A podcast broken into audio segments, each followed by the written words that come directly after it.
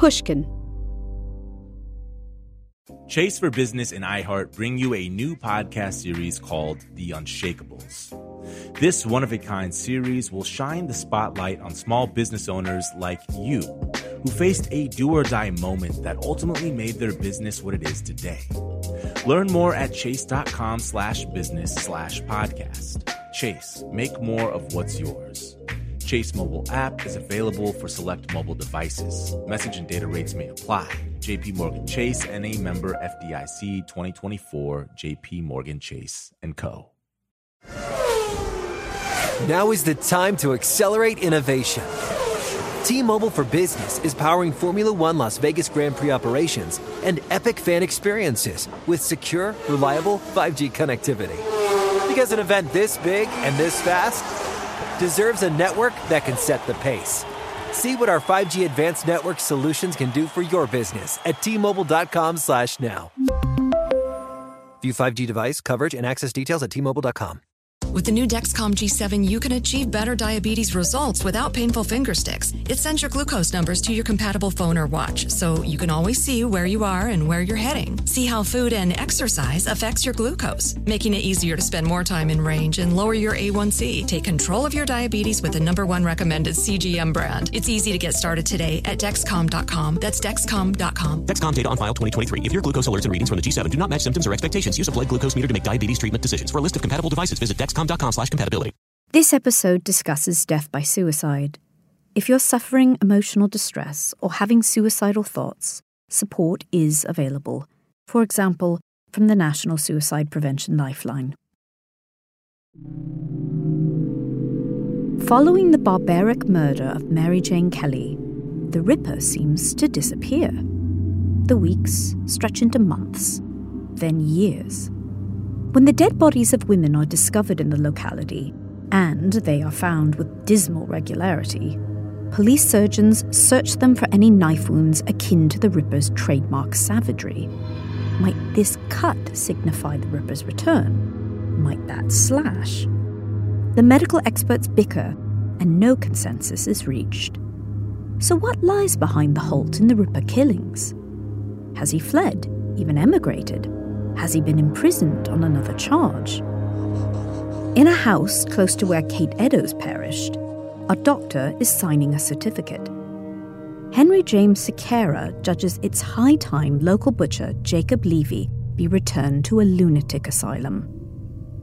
Levy has been confined in such an institution before, only coming home to the family butcher shop in 1887. But his continued erratic behaviour is causing alarm. The man raves and restlessly wanders the streets at night, Sequeira notes. He also talks of committing violent acts.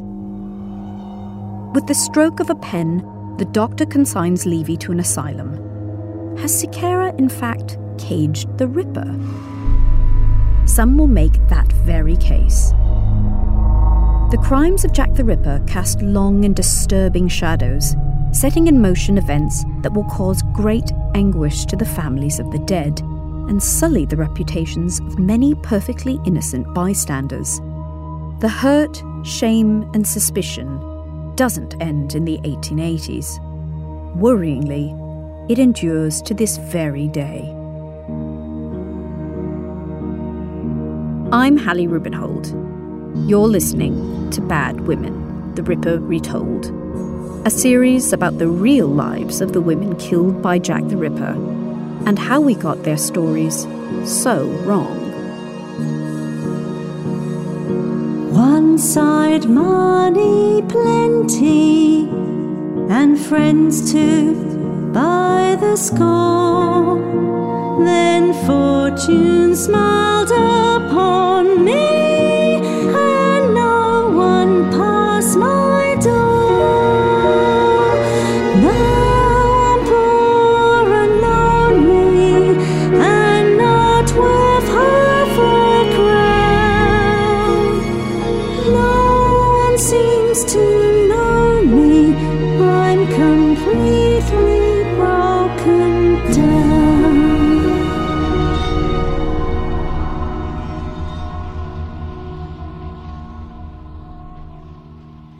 body of Annie Chapman, The coachman's wife, cursed by alcohol addiction, was discovered early on Saturday, the 8th of September, 1888. Perhaps a police constable was then dispatched to inform her siblings. Perhaps he knocked at the door as the Presbyterian teetotalers were preparing to leave for Sunday services. Or maybe the first the Smith family heard of Annie's fate came in the newspapers, which called their sister a woman of low life. Early reports referred to her as a poor creature.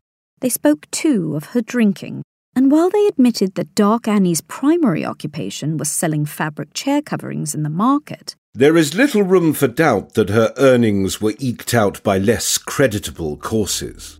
The Daily News went on to say that the corpse discovered in the grubby yard off Hanbury Street had been mutilated in a manner too horrible for description. But then went on to describe much of the horror anyway. Annie's siblings couldn't bear to tell their elderly mother that the daughter she had lost to alcoholism had now been killed nor that her murder had been so gruesome. They also smothered their shock and grief before the two children Annie had left in their care. They would never know what fate had befallen their mother. A shroud of silence was drawn over Annie Chapman's story.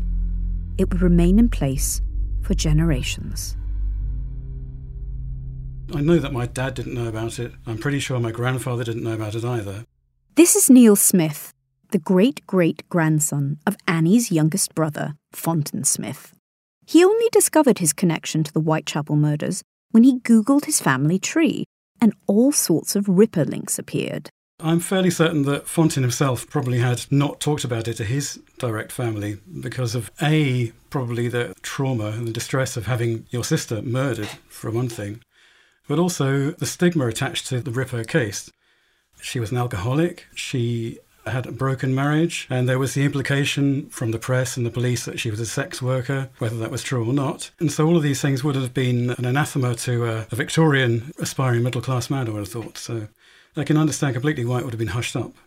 As the man of the family, the worst tasks, those that required a public face, fell to Fountain. And so it was he who identified the torn, ragged body of his elder sister and stood before the coroner to testify at her inquest. I last saw her alive about a fortnight ago in Commercial Street, where I met her promiscuously. I gave her two shillings. She did not say where she was living, nor what she was doing. She said she wanted the money for a lodging. Fountain may well have been the last of the siblings to see Annie alive, and he may also have lent her money more often than he cared to admit, either to the public or to his own teetotaling family, when it came to helping Annie out, he would likely have been a softer touch than his siblings, and good for standing her a drink or two, for, like his sister, Fountain Smith was an alcoholic. Fountain buckled under the horror of Annie's murder, and as he fell, he grabbed for the one thing he knew would provide him with immediate, though fleeting, relief the bottle. Within a month of the harrowing ordeal of his sister's death, he had suffered a breakdown. After stealing money from his employer to buy drinks, he lost his job as a warehouse manager. Friends intervened and found him another position, but Fountain's misery followed him there too. One day, unable to cope, he filled himself with alcohol and his pockets with his employer's funds. Then, he abandoned his wife and two children and disappeared. A week later, the family received a letter from the city of Gloucester, where Fonten had walked into a police station and surrendered himself. At the foot of his confession, he wrote, Oh, my darling wife, it's all the cursed drink. For God's sake, don't let the children touch it. He was taken back to London, found guilty, and sentenced to three months' hard labour at Millbank Prison, where the chimes of nearby Big Ben marked out the excruciatingly slow passage of time for inmates. Upon his release, Fountain resolved to start his life afresh, taking his wife and children across the Atlantic to settle in the dust and heat of Texas. Neil grew up learning the same Ripper stories as the rest of us the stories that denigrate the women, he was amazed to uncover his links to Annie and found the discovery caused a shift in his thinking. Despite the fact that obviously I never met Annie, she's still not a very distant relative. I definitely identified with her and imagine that she might have felt some of the same things that I feel, which normally you don't really think about that with somebody who lived 150 years ago. It certainly brought her to life for me, and it did make me identify with her and, and feel, you know, very sorry about what happened to her. But Neil's empathy, heightened by his connection to Annie's story, isn't shared by everyone.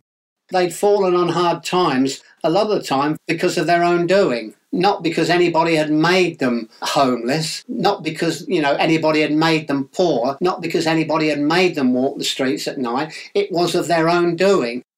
I told Neil what former policeman Trevor Marriott had said about Annie that she was to blame for her own poverty and homelessness, that she'd chosen the bottle over her family. That's basically like the Victorian attitude, if you like, that alcoholism and mental health problems were a weakness. Obviously, she didn't choose this way of life. Unfortunately, she had an, a disease. To have that attitude is uh, it's unsympathetic and it's just wrong, basically, I think. Trevor's unsympathetic attitude has annoyed many listeners. Some of you have even asked us not to air any more of his views. But Trevor isn't just a Victorian throwback or a modern outlier. There are Trevors all around us, and we might all embody Trevor at times too we would like to assume that the world is a just place, that, you know, truly awful bad things don't happen to good people, right?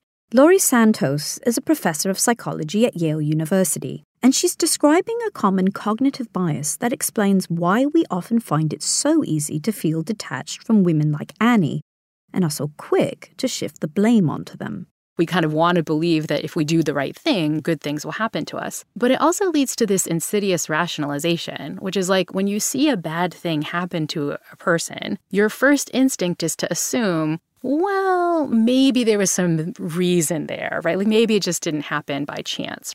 Laurie says a classic example of this is when someone leaves their purse in their car, and then that car gets broken into your first instinct is to be like, well, maybe it's kind of her fault that she left the purse in the car to justify, like, why wasn't it your car that got broken into? Or a friend tells you, like, oh my gosh, my sister just found out she has liver cancer. Your first instinct often isn't like empathy. It's like, well, I wonder if she like drank too much or didn't take care of herself.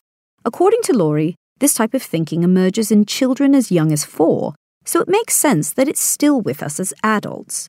It's a quick, knee jerk response if you tell little kids kid versions of the stories, we wouldn't talk about, you know, Jack the Ripper serial killer murders to little kids, but simple things like Joe was walking to school and he got pooped on by a bird. The kids will start justifying, well, you know, maybe Joe did something wrong or he's a bad person, right? He can't just be unlucky. There has to be some reason for this, right? Our brains start unconsciously looking for evidence that there might be some reason in there, that it's a just desert.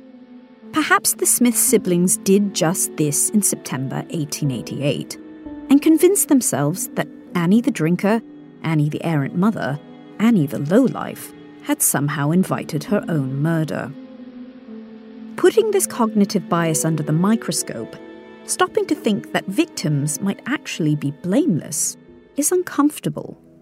As a woman, it's hard for me to believe that, you know, I could just be the victim of violence. So I have to say, well, there must be something that that other woman who's a victim of violence did to deserve it. You know, that protects me. That's a whole host of mental gymnastics. That's me rationalizing. But it has this benefit, which is it protects me from a really scary belief. Maybe there's no reason that I'm not the victim of violence. Maybe there's no reason that I happen to, you know, not grow up as poor as some of the women you're talking about or poor as some of the people in the modern day. Like, it's just an accident. I don't really deserve it. It's just kind of unfair.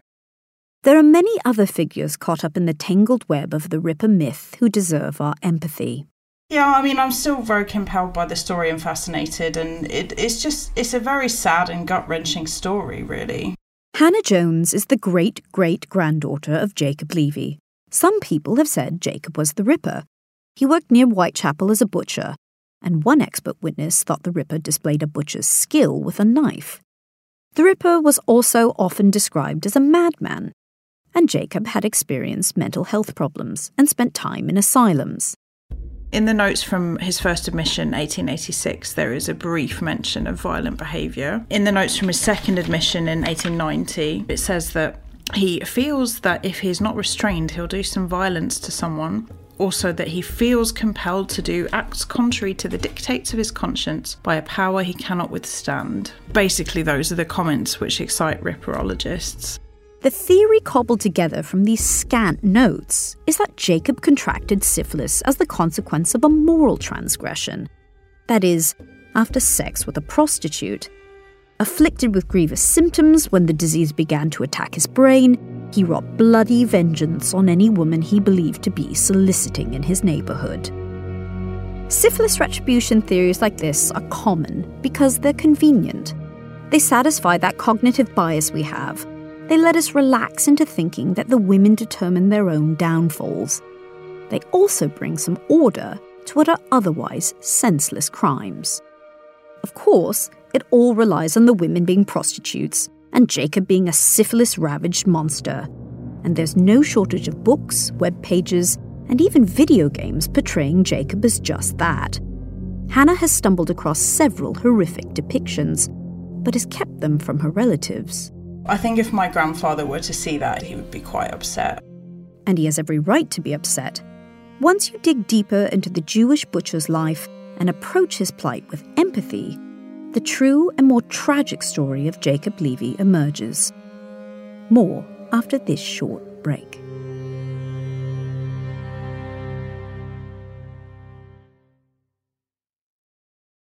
Your tax refund belongs to you, not an identity thief. Over $6 billion in tax refunds were flagged by the IRS for possible identity theft in 2023. If you're in a bind this tax season, Lifelock can help. Lifelock monitors and alerts you to identity threats you may miss on your own, even if you're careful with your personal information. And if you do become the victim of tax related identity fraud, Lifelock has US based restoration specialists ready to help solve your identity theft issues. Plus, all Lifelock plans are backed by the Million Dollar Protection Package, meaning Lifelock will reimburse you up to the limits of your plan if you lose money due to identity theft. Let Lifelock help you protect your financial information so all you have to worry about is what to do with your tax refund. Go to lifelock.com slash iHeart and save up to 25% your first year. That's 25% off at lifelock.com slash iHeart. Identity theft protection starts here. Small business owners, this one's for you. Chase for Business and iHeart bring you a new podcast series called The Unshakables. This one of a kind series will shine the spotlight on small business owners like you who faced a do or die moment that ultimately made their business what it is today. Join hosts Ben Walter, CEO of Chase for Business, and Tanya Nebo, a lawyer and business consultant, on these storytelling journeys of trials, tribulations, and triumphs that hinged on a single event, a split second decision, or even a stroke of luck. Whether the story is about a warehouse going up in flames or a former partner stealing a whole roster of clients, each episode will showcase the grit, determination, and resourcefulness a small business owner needed to turn a pivotal situation into a springboard for success. Listen to the Unshakables now and learn more at chase.com slash business slash podcast. Chase. Make more of what's yours. Chase mobile app is available for select mobile devices. Message and data rates may apply. JP Morgan Chase Bank NA member FDIC. Copyright 2024 JP Morgan Chase and Company. Residents at Brightview Senior Living Communities enjoy enhanced possibilities, independence, and choice. Brightview Dulles Corner in Herndon and Brightview, Great Falls offer vibrant senior independent living, assisted living, and memory care services through various daily programs and cultural events chef prepared meals, safety and security, transportation, resort style amenities, and high quality care. Everything you need is here. Discover more at brightviewseniorliving.com. Equal housing opportunity. Jacob Levy was born in East London in 1856. At 15, he was recorded on the census as a butcher, a family trade he likely began learning at around the age of 12 or 13. Jews in London were a small minority and subject to wider society's deep suspicion. As Jacob grew into a young man, the influx of Eastern European Jews fleeing murder and persecution and then settling around Whitechapel became something of a national panic. The foreign Jews of no nationality whatever are becoming a pest and a menace to the poor native born East Ender. One visitor to the streets around Jacob's home declared, There was nothing English about the place, only foreign faces, foreign shops, foreign talk. Against a backdrop of vast continental upheaval, domestic calamity struck the Levy family. Deceased had bet heavily on the races, and on the arrival of the news of the result, he appeared very desponding. A doctor was called, but life had been extinct some time. Jacob's older brother Abraham took his own life, possibly because of a debt incurred on Derby Day, a highlight of the racing calendar and a tempting focus for expert and novice gamblers alike. It was young Jacob who forced open his brother's locked door and discovered the body.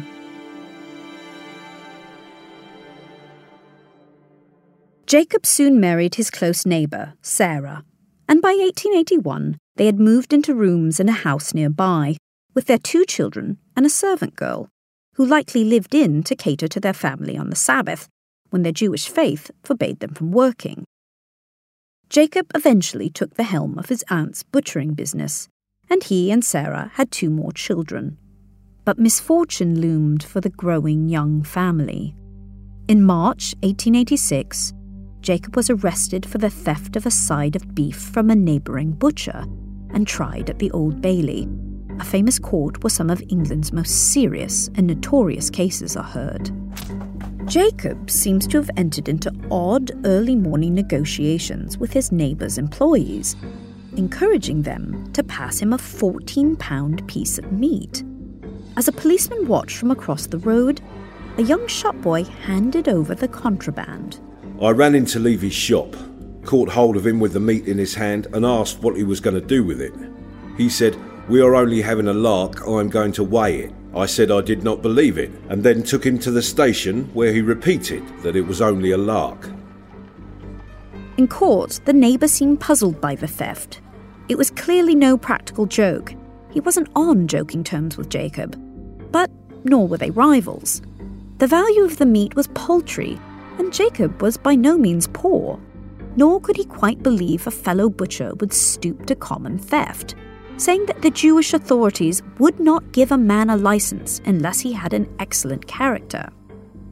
The judge did indeed direct the jury that Jacob Levy was of good character, but the butcher was found guilty, and the jurors did not recommend he be shown mercy. He was sentenced to 12 months' hard labour. But just weeks after his arrival in prison, the authorities began to suspect a root cause for his peculiar foray into petty crime. He is in a state of melancholia, cries without adequate cause. Jacob was transferred to a lunatic asylum. His admissions file details his mental decline. He is very despondent from the fact that he attempted suicide at jail and that a brother committed suicide, and insanity is hereditary in his family. I consider him suicidal and insane. And yet, his health appears to have quickly improved. In 1887, he was deemed to be of sound mind and fit for discharge. He returned to his wife and expanding family. Sarah and Jacob would have eight children in total. But Jacob's mental health continued to decline, with devastating consequences. Sarah struggled to keep the butcher shop afloat, lamenting that Jacob was ruining the business. He couldn't be trusted with money, ordered goods indiscriminately, and continued to steal other people's wares too. More worryingly, he often had difficulty sleeping and mysteriously wandered off for hours at a time. He raved and feared that someone was trying to do him harm. Such symptoms weren't uncommon among men of Jacob's age and social class, says Jennifer Wallis, an expert on the history of psychiatry at Imperial College London there was a sense that insanity, as they termed it, was increasing at the time. And there were various suggestions put forward for that from people having to adjust to the new type of life of the late 19th century, where you've got lots of developments, you've got new technologies, lots of exciting things that could also be very disruptive and new and anxiety making to people. The Victorians had massively expanded the provision of care for those they termed lunatics. But families were reluctant to see the head of a household enter these new asylums if it could at all be delayed. there was the stigma of mental illness, but also the practicalities of losing a male breadwinner. Sarah Levy was no exception. She seems to have kept Jacob at home, enduring his erratic behaviour with little or no medical support. Perhaps she hoped that the husband and provider of old would resurface. I think it would be very difficult, and you get a real sense of this sometimes when you read the statements of families and friends where they talk about things like the family business being very badly affected because a man who runs the business, for instance, he's buying hundreds and hundreds of crates of something, way more than they need, and he's overspent. He's put the family into financial trouble. They also might be quite unpredictable so they might wander. They might do unusual things like go into the street and start to get undressed. So there is an element of public disorder there as well and a concern about what other people are seeing. In the summer of 1890, Sarah Levy perhaps bowed to the inevitable. Jacob's behaviour was apparently too much to bear, and a doctor was called. I, the undersigned Henry James Sequeira, do hereby certify I personally examined Jacob Levy and came to the conclusion that he is a person of unsound mind and a proper person to be taken charge of and detained under care and treatment. Jacob was returned to an asylum. Facts indicating insanity observed by myself at the time of examination.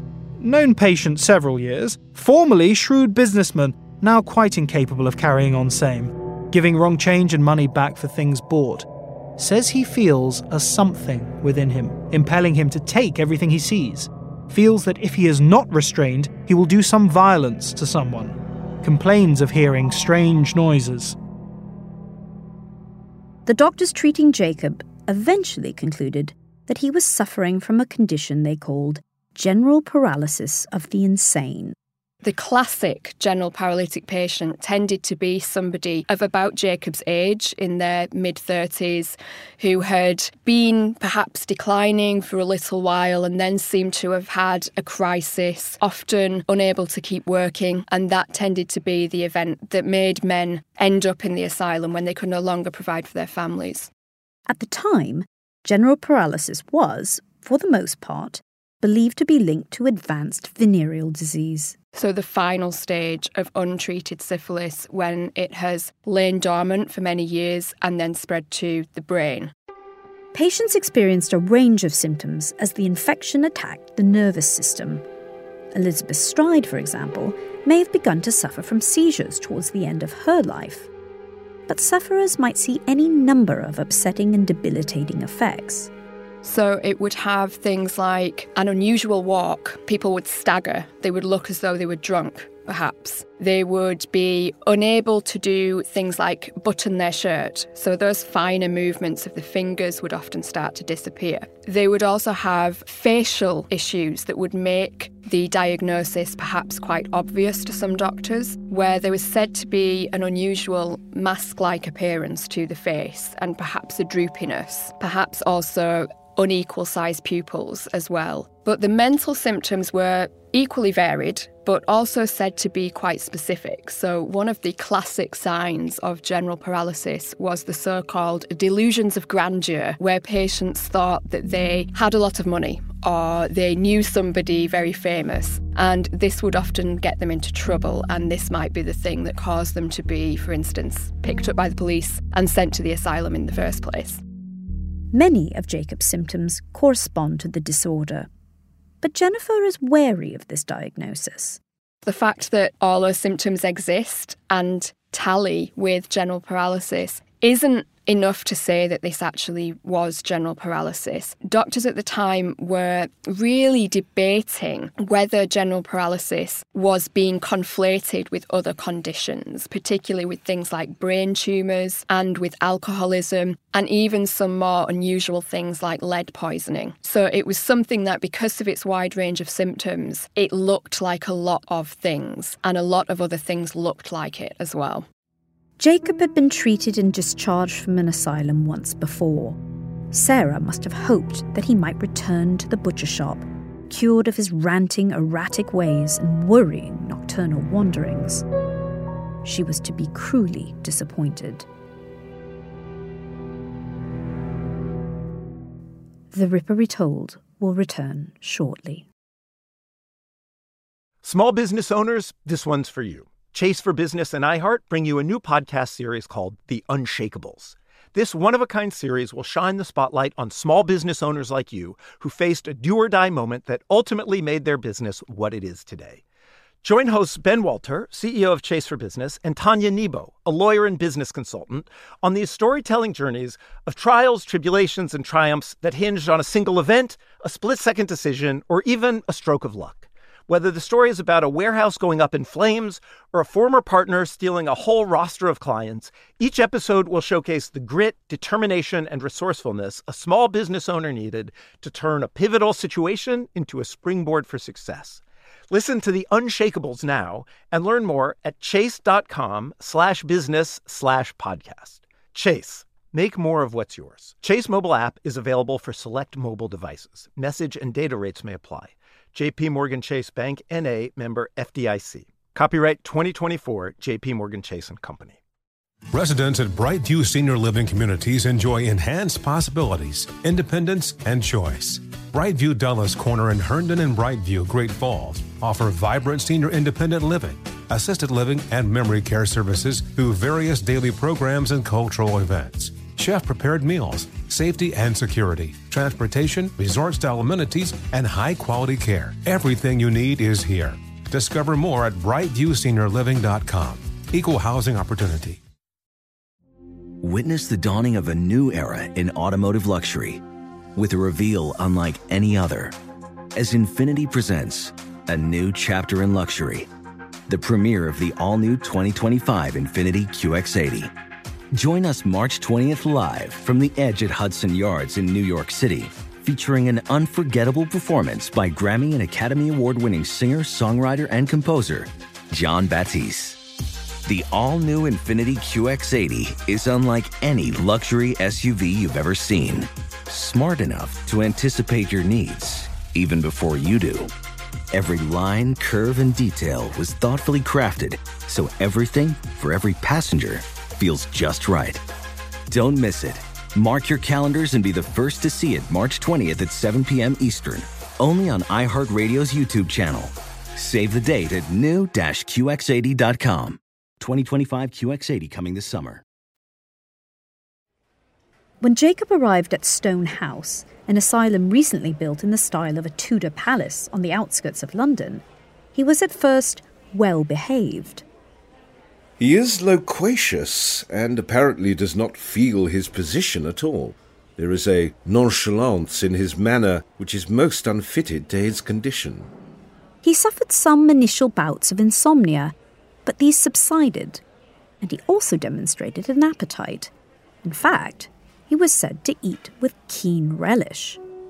The daily life of a patient, if they were well enough to get out of bed and they were not in a state where they had been secluded for any reason, they would probably find themselves sitting in a day room, which might be quite sparse in terms of its entertainments, or they might have access to things like a library, so they would have games, books, the chance to walk in the grounds outside, perhaps. Many asylums also put on entertainments like plays. There were also a few football teams and sports teams in asylums.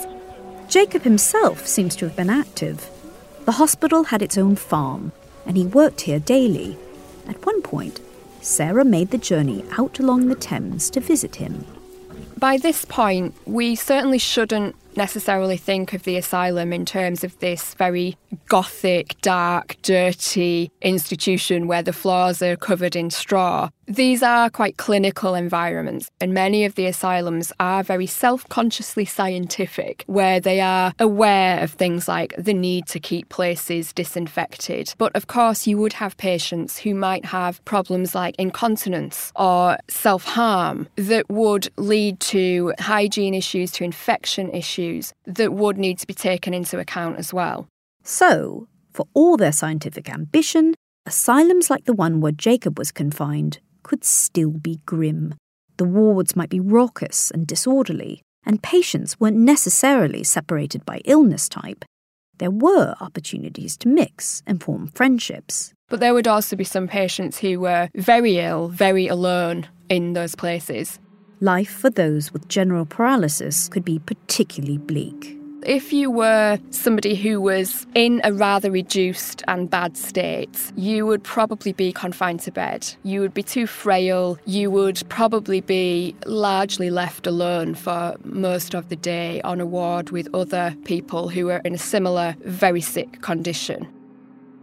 Although Jacob was said to be well behaved, his delusions as to his own importance still continued such as it being in his power to give great grants of land and money. Jacob started suffering attacks of giddiness and faintness and would dissolve into tears, though he could give no reason for his crying. He then suffered seizures. Eventually, he could no longer dress or undress himself, and he had to be spoon fed. He also fell and suffered bruising, though he fiercely resisted the doctors when they tried to examine him further. And then, on July 29, 1891, his pulse cannot be counted at wrist.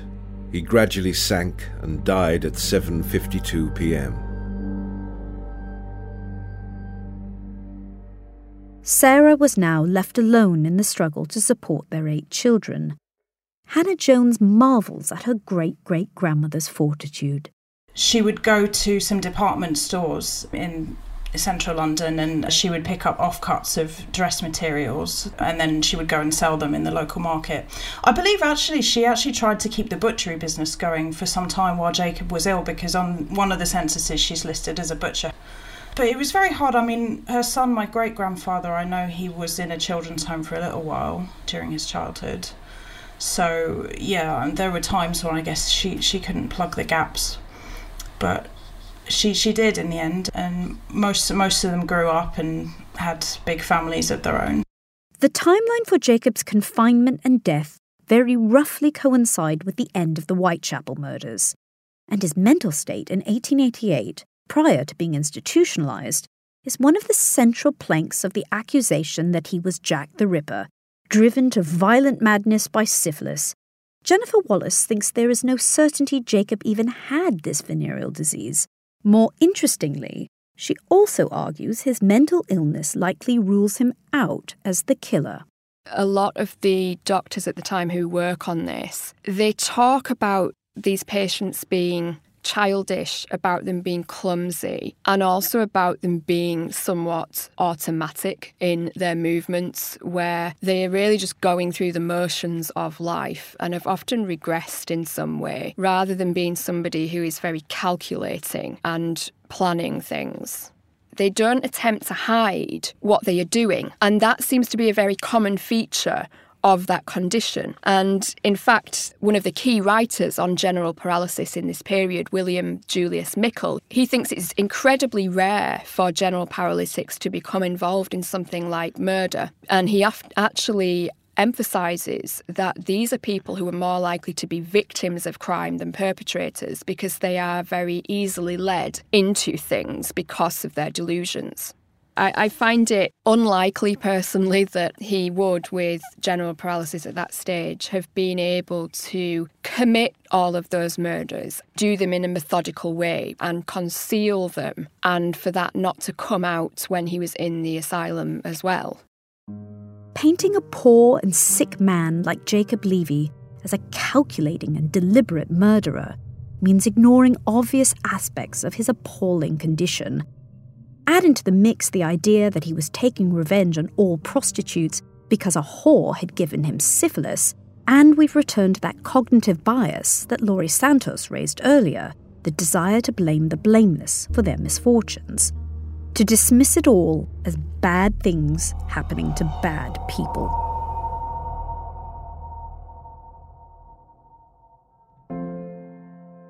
I'd hoped to end this series on an optimistic note since I appreciate it's been sad in some parts and maddening in others. And what that ending should be crystallized during my conversation with Laurie about empathy. When my journey researching the five victims of Jack the Ripper began, all I knew was that they were prostitutes, and even that was wrong. I could barely tell you their names, let alone where they were born, who they married, what triumphs they enjoyed, what defeats they suffered. I soon grew to know them, like them, and of course, empathise with them. I saw beyond the surface to the real women beneath the awful labels of drunk, vagrant, or whore. But I found that my empathy wasn't confined to the ghosts of 1888. I told Laurie about walking down a London street one night and seeing a homeless woman begging with her child. I'm sure I've walked by countless women like her in the past, but now I simply couldn't pass her by.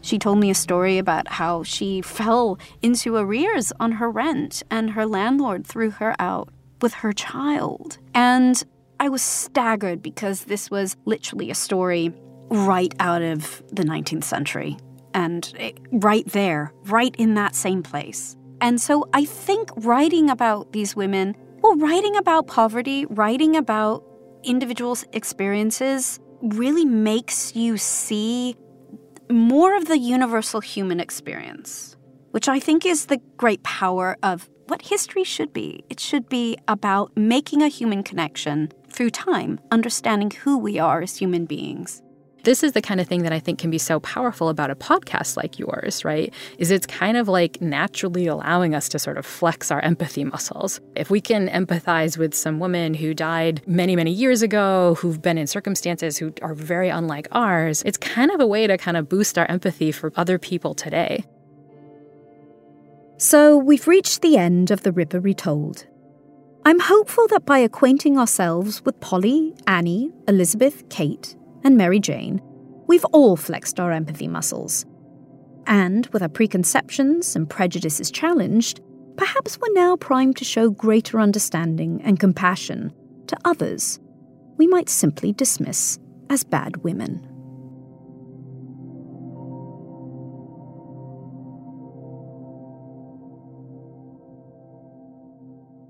After we completed all the taping for this series, Hannah Jones sent us a voice message. She'd been mulling over her interview and my questions on whether she was angry about the lack of sympathy her great great grandfather has been shown. Sitting alone, Hannah went back to the documents detailing Jacob's decline and Sarah's battle to keep their family afloat, and then she hit the record button. I think most people in my family would consider it a bit precious and a bit pretentious to be upset and outraged about a relative that died 130 years ago. But reading those notes again with fresh eyes, I have to admit it did make me cry. And I suppose the way that we think about the past, it does colour how we see people in the present too. So I wanted to add I, I have no idea whether Jacob ever acted on his urges to do violence. We're never going to be anywhere close to knowing who Jack the Ripper was. But if people do remember and talk about Jacob, I think they should also remember that he was somebody with a conscience who worried and felt conflicted. He once ran a solvent business, he had high hopes for his family. As a teenager, he, he suffered a horrific trauma when he found his older brother who died by suicide at the end of his life, he was all alone and in pain and confused. And he was only 35. So I just wanted to say that he should be remembered as a real person and not just somebody who might tenuously have been Jack the Ripper. All right, thank you. That's it.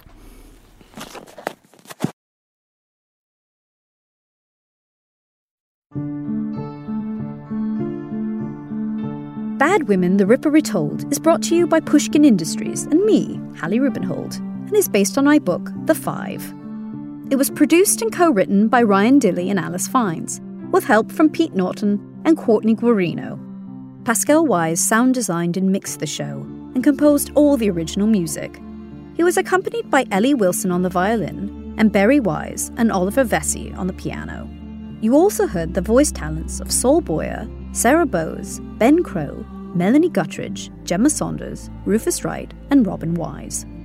Bad Women, The Ripper Retold was recorded at Wardour Studios in London and sound engineered by Tom Berry, Dave Smith, and Alicia Cunningham. The show also wouldn't have been possible without the work of Mia Lobel, Jacob Weisberg, Jen Guerra, Heather Fain, Carly Migliori, Maggie Taylor, Nicole Morano, Lital Molad, Eric Sandler, and Daniella Lakhan. With special thanks to my agents Sarah Ballard and Eli Keren. And additional thanks to Frank McGrath and Poppy Damon.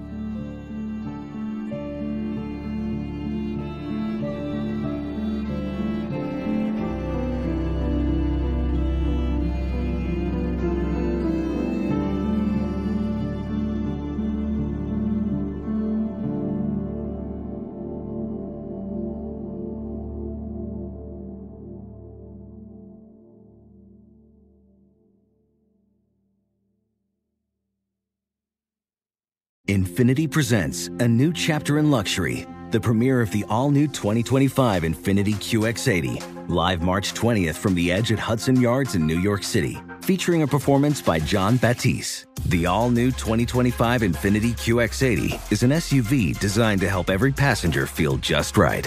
Be the first to see it March 20th at 7 p.m. Eastern, only on iHeartRadio's YouTube channel. Save the date at new-QX80.com. Don't miss it. 2025 QX80 coming this summer. Does money stress you out? Let Facet flip your financial chaos into clarity. Finding Facet immediately put us at ease. Facet's innovative approach to financial planning ensures your money works as hard as you do, enabling members to experience the joys of having your finances in order. And that makes us Facet for life now, I guess. Visit Facet.com, F A C E T.com to learn more. This ad is sponsored by Facet. Facet Wealth is an SEC registered investment advisor. This is not an offer to buy or sell securities, nor is it investment, legal, or tax advice. These testimonials are from current Facet members who are not compensated. All opinions are their own and not a guarantee of a similar outcome. Residents at Brightview Senior Living Communities enjoy enhanced possibilities, independence, and choice. Brightview Dulles Corner in Herndon and Brightview, Great Falls offer vibrant senior independent living, assisted living, and memory care services through various daily programs and cultural events. Chef prepared meals, safety and security, transportation, resort style amenities, and high quality care. Everything you need is here. Discover more at brightviewseniorliving.com.